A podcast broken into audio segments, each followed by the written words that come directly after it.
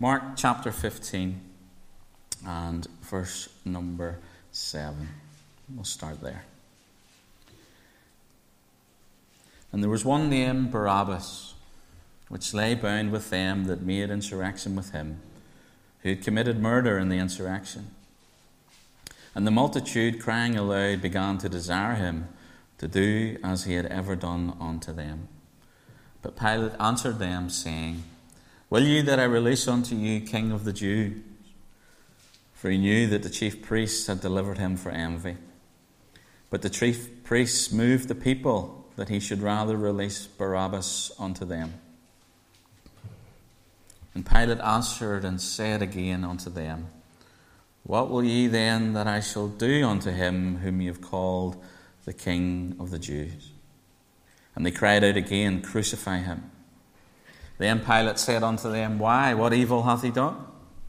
And they cried out the more exceedingly, Crucify him. And so Pilate, willing to content the people, released Barabbas unto them and delivered Jesus when he had scourged him to be crucified. Let's just pause for a word of prayer this morning, shall we? Heavenly Father, we do thank you, Lord, for who you are this morning. We thank you for your grace. Lord, I thank you that you are the God that loves us, that cares for us, that you are indeed the God that died for us. Lord, you dedicated your life for ours. And we thank you for that.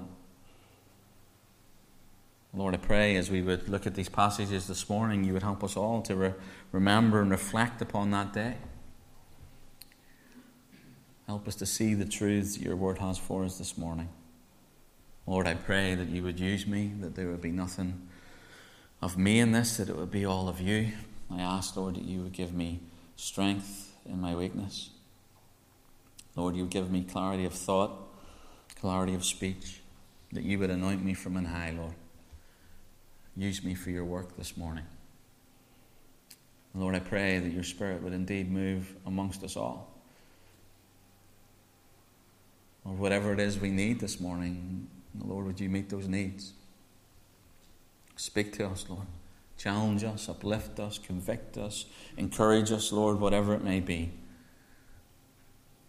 Lord, we want to hear from you this morning, and you alone. In Jesus' name, amen. take you back to 1985, and there was a student named Michele Mallin uh, she was raped, and a, a, man called Timothy Cole was sentenced to 25 years in prison uh, just based on her testimony. No other evidence, uh, no DNA evidence or anything like that, just, just her testimony. He was offered parole if he would admit guilt, but he refused. He wouldn't admit guilt and was sentenced to 25 years in prison. The ordeal was wrenching. It was tough, and Cole wept during the nights where he uh, awaited the trial that would sentence him to 25 years. During his prison term, he was found unconscious in, unconscious in his cell twice as a result of asthma that had plagued him from childhood. The third time, he suffered an attack on 2nd December 1999. Uh, he suffered heart failure and died in prison. Then in 2007, years after, another man came forward and confessed to the crime that Cole was declared, and Cole was declared innocent. Of course, it meant nothing to him. He had passed on, he'd spent all those years in prison for a crime he didn't commit. Now, I don't know about you, but if you've any sense of justice within you, your heart should rage at that. It's unfair. That man didn't do that. He didn't deserve that punishment.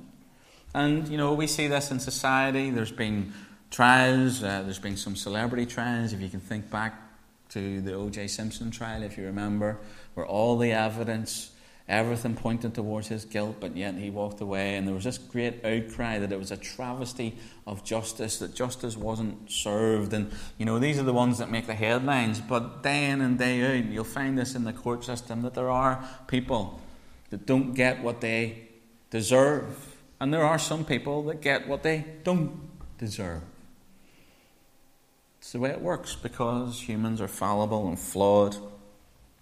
So I'm sure even in, in your own life, I mean, there's been some events in, in, in sport even where, you know, justice hasn't been done, there's been foul play and people have got away with it. You know, um, if you're English, you, you, I'm sure you'll remember Maradona's handball. Eh? Still not over that, are we? No. That wasn't fair, was it? It wasn't justice. He cheated and he got away with it. And, you know, these things should build up some form of, of righteous anger within us that, you know, it's not fair, that people should get what they deserve. If you've broke the law, then you should pay according to the law. And if you haven't broke the law, if you're innocent, then there's no way that you should have the force of the law put upon you. Travesties of justice happen all the time. But I want to bring us this morning, as we've read, to the greatest travesty of justice there ever was, has been, or will be. When the Lord Jesus Christ, innocent, was sent away to be crucified. Talk about a travesty of justice from human eyes. This man was innocent, declared to be innocent, yet carried away to be hung upon a cross, to be tortured What a travesty. So I want us to just rewind back in time and, and bring ourselves to the scene in Mark chapter number 15. And as I want to look through this this morning, the first thing I want to have a look at is the challenge from the captor. If you look at verse 9 of Mark chapter 15, we're introduced to Pilate. And Pilate's the one here at this point that has Jesus under his custody. Verse 9 of Mark 15. But Pilate answered them, saying, Will you that I release unto you the King of the Jews? In the events leading up to this, Jesus has been brought before the Jewish religious establishment. We call that the Sanhedrin. And he's been brought before them and he's been uh, subject to a kangaroo court, as it were. He's found guilty of blasphemy. There was no other uh, outcome that was going to happen that day. It was an agenda. Those in religious power wanted to hang on to that power. They were troubled by this man from Galilee who taught such radical teachings that were um, opposed to the things that they had built, and they, they thought it was a threat to their power. And of course, they wanted him out of the way, and they did what they needed to do. The kangaroo court was set, and Jesus was, was found guilty of blasphemy, the penalty of which was death. But of course, at that time, the Jews were under Roman rule, and it was only the Romans that could enforce that penalty of death. So they had to go to Pilate, and Pilate was the, the governor, if you like, of Judea and Samaria from about AD 26 the AD 36, and he didn't really have a good record as a governor. He was cruel, self centered, and he was hateful to the Jews. And here Jesus is in his custody. But as he, as he judged Jesus, he was gripped with fear with the crowd outside him because ultimately Jesus, uh, Pilate knew in his heart that Jesus was innocent. Turn with me to Luke chapter 23, verses 13 to 14.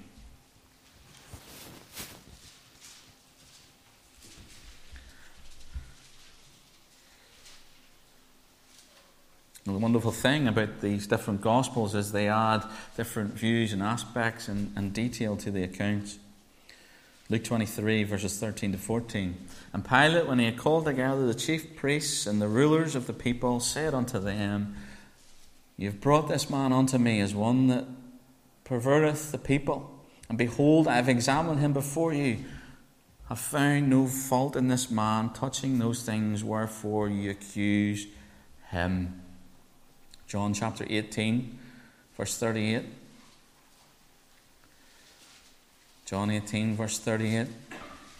Pilate said unto him, What is truth? And when he had said this, he went out again unto the Jews and said unto them, I find in him no fault at all. No fault at all. Absolutely faultless.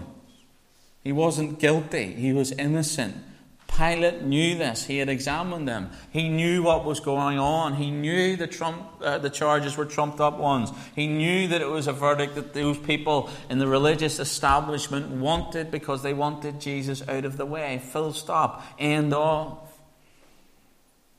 Pilate knew that he was innocent, but he was swayed by the crowd. Swayed by the crowd outside. Those Jews that had gathered wanting the blood of Christ. So, in an effort to avoid putting Jesus to death, Pilate comes up with a scheme. He comes up with an idea or a thought that he could use to try and uh, make this situation go away because he didn't want to upset the crowd by release, just releasing Jesus, but he knew that Jesus was innocent, so he's stuck but in a political dilemma.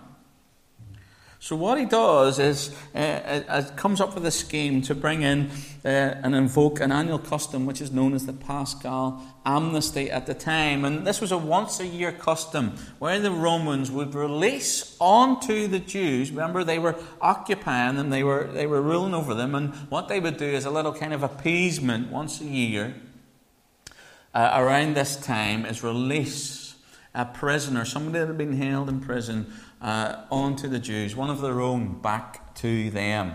And they did this around Passover. Um, the reason is because Passover is the height of kind of Jewish independence. Because it marks a time where God had delivered the Jews out of Egypt. So if you're a political overlord and you're sitting over uh, the Jewish people who you're occupying, you know this is where they all come to Jerusalem, where they remember the time that they were delivered by an occupying power politically, you want to do something to lower the tone a little bit so that it doesn't boil up. And this was what the Paschal amnesty was that this uh, prisoner was released onto those people to calm them down a little bit and just to make them feel, oh, aren't the Romans good to us releasing one of our prisoners? It was political games. So Pilate decides, this is what I'm going to do. I'm going to invoke this now, we're going to do this now, and I'm going to release. Now, this Paschal amnesty, this is important. There was two types of Paschal amnesty that were offered. There was abolitio, which was the release of one who was charged but not formally condemned. So, this form of the Paschal amnesty was to release one that had been charged but hadn't been judged or condemned. That was the abolitio. And then there was indulgentia. This was the release of one who had been found guilty and was on death row waiting execution. So these two types, for somebody, they could release somebody who was waiting charge, hadn't been formally charged, or they could also release somebody who had been charged, who was sitting waiting to die because they had been found guilty of the crime that they had committed, whatever that might be. So Pilate challenges the crowd, Mark 15, verse 9 again. Pilate answered them, saying, Will ye I release unto you the King of the Jews? This is what he's doing. He's invoking this paschal amnesty here. So, what is he doing? What is he really doing here? You may think, well, this is good from Pilate, right? This is a way out. But what's really happening here? By Pilate's own admission, he has said this man is innocent. He has tried him and found him to be innocent. He's examined him. And he says there's no fault in him. But now he's saying, well, let's try and do this. Let's release one of these prisoners, and, you know, the Jews then will do the right thing and they'll release Jesus. They'll want Jesus. Here's what Pilate's doing he's wanting others to do the right thing even though he knows what the right thing to do is. And you say, Pilate, Pilate, if that was me, I'd do the right thing. But we live in a world, don't we? As believers and unbelievers, whatever it may be, that we're always looking for others to do the right thing.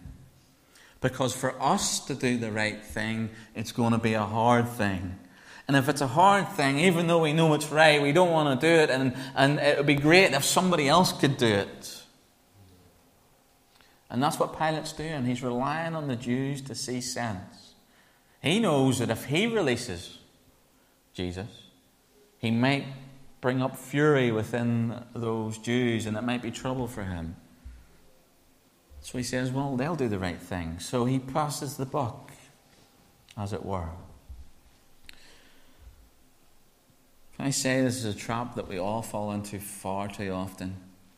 Far too often. Where we see wrong, we know right, but we look for others to step in and do it for somebody else, whether it be within the church, Gesundheit, whether it be within the church or without the church. Oh, don't worry, you know, somebody will do the right thing. I, I think I said this last week, I can't remember. I've slept since then, but you know, sometimes when we see somebody broken down on the roadside, you know, I don't want you to put your hands up, but I'm sure you can relate to this. When you drive past, you think, oh, I should stop. And you think, well, I've gone on a bit now. Somebody else will do the right thing and pull in and see if they're okay. Right? Have you ever done that? Yes. Okay. We've done it.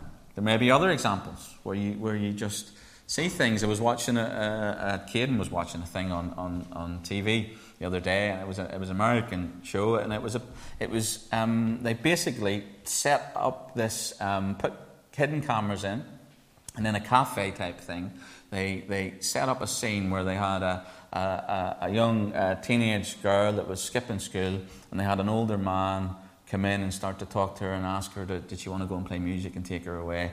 And it, it, it, was, it was set up to see if the people that were sitting around would indeed step in. They would see something there and say, that's not right, and step up.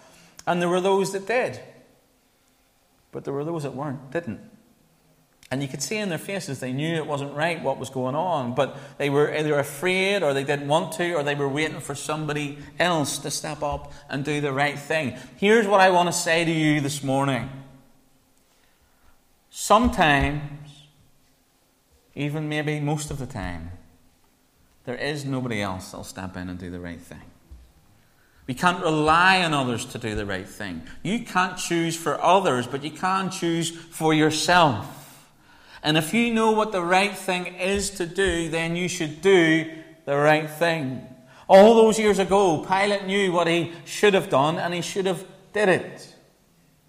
But he didn't. He relied on others. And rather than um, relying on others, he should have made the choice himself, even though he knew it would have uh, blown back on him, even though he knew it would have been difficult and hard. He should have made the right decision. Now, the church would be in a better state, and our testimony as believers would be in a better place if we all determined to do the right thing. The world would be in a better place, and each and every human being determined to do the right thing. What's the problem? The problem is we all suffer from that old sin nature that wants us to do the wrong thing even when we know what the right thing is to do. So Pilate should have done the right thing, but he chickened out, and instead he went down this route. He comes up with this scheme to try and, uh, you know, just everything will come out rosy and it'll work all right in the end. I'll, I'll invoke the paschal amnesty, and these Jews are going to see sense, and surely they're going to see this man that I've declared him innocent, that others have found him innocent, and we're they're going to ask for him to be released. Well, how does it pan out? Verses 13 to 14, Mark chapter 15. We're going to hear the cry from the crowd. Look at verse 13. And they cried out again, Crucify him. So Pilate, he's given them the option. Do you want them released under the paschal amnesty? They cried out again, Crucify him. Then Pilate said unto them, Why? What evil hath he done? And they cried out the more exceedingly, Crucify him. So if you think about this, you know, put yourself in the place of Pilate. This is backfired. Big time. He's relied on others to do the right thing. And instead of doing the right thing, they just cry out even louder, Crucify him, crucify him. And you can imagine Pilate going, Oh no, what's happened? What have I done? And it's too late now. It's too late. Crucify him as the cry Verse 14, Pilate says, Why? What, what evil has he done? This man is innocent. Why would you want him to be crucified? He hasn't done anything. But the crowd, they cried, Crucify him. And what had Jesus done? He'd healed them, he'd taught them, he'd fed them. Crucify him is the cry. And you have to imagine the ferociousness of the crowd. This is a Middle Eastern crowd. This is not a reserved uh, English crowd. I want to say English, I'm sorry, but from Northern Ireland, so reserved sometimes not. When we get in a crowd, we start to make a noise. But the, the Englishman takes a bit to be riled up. But the Middle Eastern crowd, they're ready to go from the get go. You can imagine the rabble. You can imagine the, the you know, it's not a letter in the say, a strongly worded letter saying, please crucify him. They're screaming repetitively. All of them are gathered, crucify him, crucify him, crucify him. They're baying for blood. There's bloodthirst on their lips here. Things haven't gone the way that Pilate wanted. Why is the crowd so intent? I mean, really and truly, when you look at the life of Christ, you know, apart from the religious establishment, he was a popular figure. When he comes down uh, the Mount of Olives at the triumphal uh, entry, as he moves towards this Passion Week, the crowds are there, the people are with him. We get into the city, things have changed a little bit because the city is heavily influenced by the religious establishment. The country folk are good folk. the city folk haven't uh, had Jesus like the country folk have had him. Jesus has been in Galilee ministering all those, those years. The city, not so much, and they're more swayed by the politics of things. And that's what happened. The, the people are swayed by those voices of influence in high places. Look at verse 11, Mark 15. But the chief priest moved the people that he should rather release Barabbas onto them. Time and time again, we say from this pulpit that there's no new thing under the sun. People are moved by little whispers in their ears about people in authority. And the, religious establishment, knowing that there's a chance that Jesus might be released by the common folk, as it were, they move amongst them. And who knows what they offered him? Who knows what they whispered in their ear? Who knows what riches were promised to those that would vote with the establishment rather than against it? Think about this, and I think about our events in our country over the last week or whatever it may be.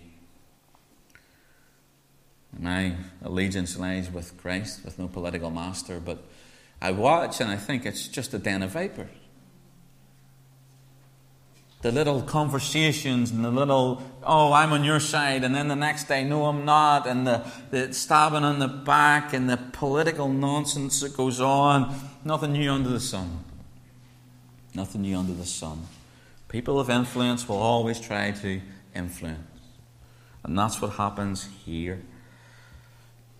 And this goes on today, goes on in churches, unfortunately, goes on in the world. People of influence trying to influence. So the influencers' influence and the cry from the crowd is simply crucify him. But what of the paschal amnesty? Well, the people chose Barabbas. And if you remember, I said there was two types of this amnesty. There was one you could release somebody who hadn't been charged formally, that was awaiting trial, as it were. Or you could opt to release somebody that was guilty and had been proven guilty and was awaiting death. And, and that's who Barabbas was. He was the one that should have been crucified. He was the one that should have been led away because he was the one that was guilty. Look at verse 7 of Matthew or Mark 15. It says, And there was one named Barabbas which lay bound with them that had made insurrection with them, who had committed murder in the insurrection. This Barabbas was a, a terrorist, a freedom fighter, as it were, but regardless, he was a murderer. There's no doubt about this. He's a murderer. He's been found guilty for murder. John's Gospel, John uh, chapter 18 and, and, verse 40 tells us that he was a robber also. So we, he was a thief. He was a, a robber. He was a murderer and he'd been found guilty, put on death row, waiting execution without hope of appeal or retrial. Barabbas was a man without hope until the day that he was set free and another was offered, offered up in his place. And that brings us back to verse 15 of our time in Mark this morning, where we have the crucifixion of the captive. We've seen the challenge from the ca- captor, we've seen the cry from the crowd, and ultimately now we see the crucifixion of the captive. Verse 15. And so Pilate, willing to content the people, released Barabbas onto them, and delivered Jesus when he had scourged him to be crucified. Barabbas is spared, Christ is to be crucified, and this is no easy way to go. This is no merciful form of execution. This is horrific, it's horrendous, it was reserved for the worst of criminals, for murderers. At one point in the career of Julius Caesar, feelings ran so high against him that he was um, attacked and he was uh, taken captive. He was sailing across the Aegean, he was going to Rhodes. And uh, I can recommend Rhodes, by the way. It's a lovely place after being there this year. Lovely. Um, but he was on there on, on ship and he was attacked by pirates. It's said he was captured those pirates arranged for uh, a ransom of 12,000 gold pieces. Caesar's staff were sent away to arrange the payment. They arranged the payment. They came back. Caesar spent almost 40 days, apparently, with his captors. And, and jokingly, he said to the pirates on several occasions that he would someday capture them and crucify each one of them to a man. Course, the kidnappers were amused. What position was he in to do anything like that? But the ransom was paid. Caesar was freed. The first thing he did, as history tells us, he gathered a fleet, went after them, and crucified each one of them to a man. This was the Romans' attitude towards crucifixion.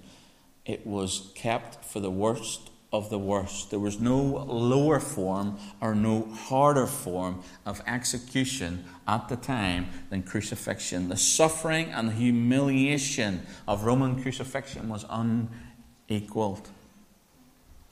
And Pilate re- releases this murderer, Barabbas, the convicted thief is released, and Christ, the innocent one, the one who the judge of the time, Pilate, has stood over, and on numerous occasions he said, I find no fault in him. This man is innocent. He has done absolutely nothing, is led away to face the worst possible death one could face, to be humiliated, to be hung with criminal, to be tortured yet, what evil had he done? The innocent Christ Jesus was to suffer, be subjected to the humiliation, the pain, and the agony of the cross, yet he was innocent. What a travesty of justice. If we were to bring this forth to modern times, the world would be horrified. Horrified enraged. People will be out with banners and protests saying, This is unacceptable to put this man to such cruelty when he has done absolutely nothing. Crucify Christ was the cry, but the cry should have been crucify Barabbas. He deserves it. He's the murderer. He's the guilty one. He's the one that should have went upon the cross. He's the one that should have paid for the crimes. And surely, if there's any ounce of decency in us this morning, we can say it should have been Barabbas. Never Christ. Never Christ.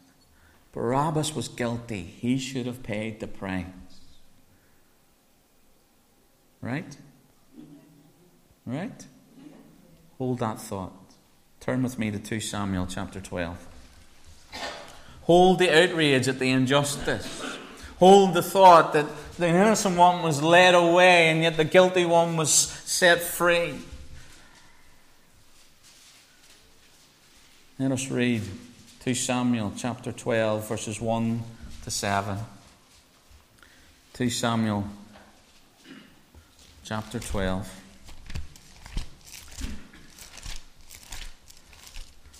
Verses 1 to 7.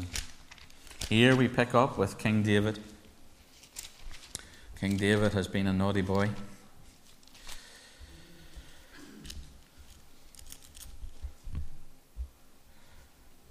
He's committed adultery. He's really committed murder by proxy. He's in a bad place. God sends Nathan the prophet on to David.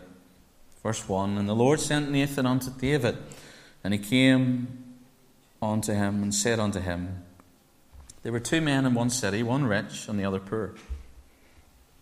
The rich man had exceeding many flocks and herds but the poor man had nothing, save one little ewe lamb, which he had brought and nourished up, and it grew up together with him and with his children, and did eat of his own meat, drank of his own cup, and lay in his bosom, and was unto him as a daughter. And there came a traveller unto the rich man, and he spared to take of his own flock and of his own herd to dress for the wayfaring man that was come unto him but took the poor man's lamb and dressed it for the man that was come to him. So Nathan comes and he tells this account of this poor man that didn't have much, but he did have a little lamb that he raised as a family pet, loved it, looked after it, took care of it. And then comes this rich man, this entitled man, the man that had plenty, and rather than taking of his own to offer up a lamb for sacrifice for another, he came and took the poor man's lamb. He had nothing. Verse 5 And David's anger was greatly kindled against the man, and he said unto Nathan, As the Lord liveth, the man that has done this thing shall surely die, and he shall restore the lamb fourfold because he did this thing, and because he had no pity. See, David says this is a travesty of justice. That shouldn't have happened. The man that did that deserved to die. He shouldn't have stepped over that poor man. He shouldn't have took what was his and offered it up. He should have offered his own up. How dare he do such a thing? And David's righteous anger is kindled, just as our anger is kindled as it should be, as we've seen the Lord Jesus Christ led away to be crucified upon Calvary's cross when it should have been Barabbas. It should have been the man that was guilty, the man that deserved to die. And this is what David says this man deserves to die for the thing that he has done. Verse 7 And Nathan said to David, Thou art the man. Thou art the man. Nathan says, The man in this little story that did the wrong, that took away that which was not his, and uh, pushed his authority and his position and his privilege was you, David, and the things that you done. You're the man. You're the man. And as we think about the Lord Jesus Christ, who was uh, taken away to be crucified. And we think about Barabbas and we think about him and how he should have hung upon that tree and how he should have paid the price and how we all said that we're outraged at that and that's not right. What I want to say to you this morning from God's word is simply this You are Barabbas. I am Barabbas. Thou art the man. Thou art the man. See, the Word of God reveals Christ as a Savior, but it also reveals us as sinners. We are guilty before God in our thoughts, our deeds, our actions, wherever you want to go. We have transgressed God's law. We have fallen short. And you say, No, no, not me. I'm pretty good. By whose standards? Yours or God's? I've never killed anybody. I bet you've done it in your mind a few times. Oh, I've never cheated. But you've done it in your mind a few times. I never lied. You just did. Whatever it may be. Oh, I've never stolen. Really?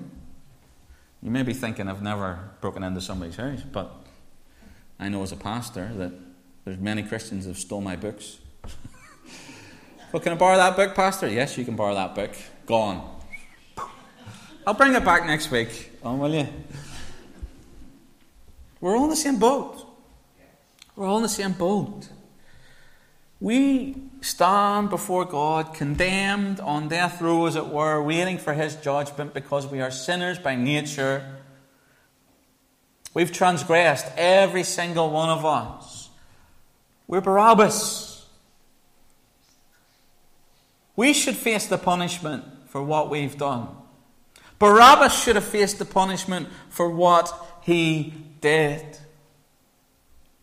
But he didn't. Christ died on Calvary's cross. Christ went and he took the punishment, and the righteous anger of God was poured out upon him. The law was poured out upon him, as it were. He paid the price. Barabbas walked away. He walked away. And when we think about Calvary's cross and the fact that we're all Barabbas, whether we're saved or we're unsaved, we're Barabbas. We should be punished for our sin.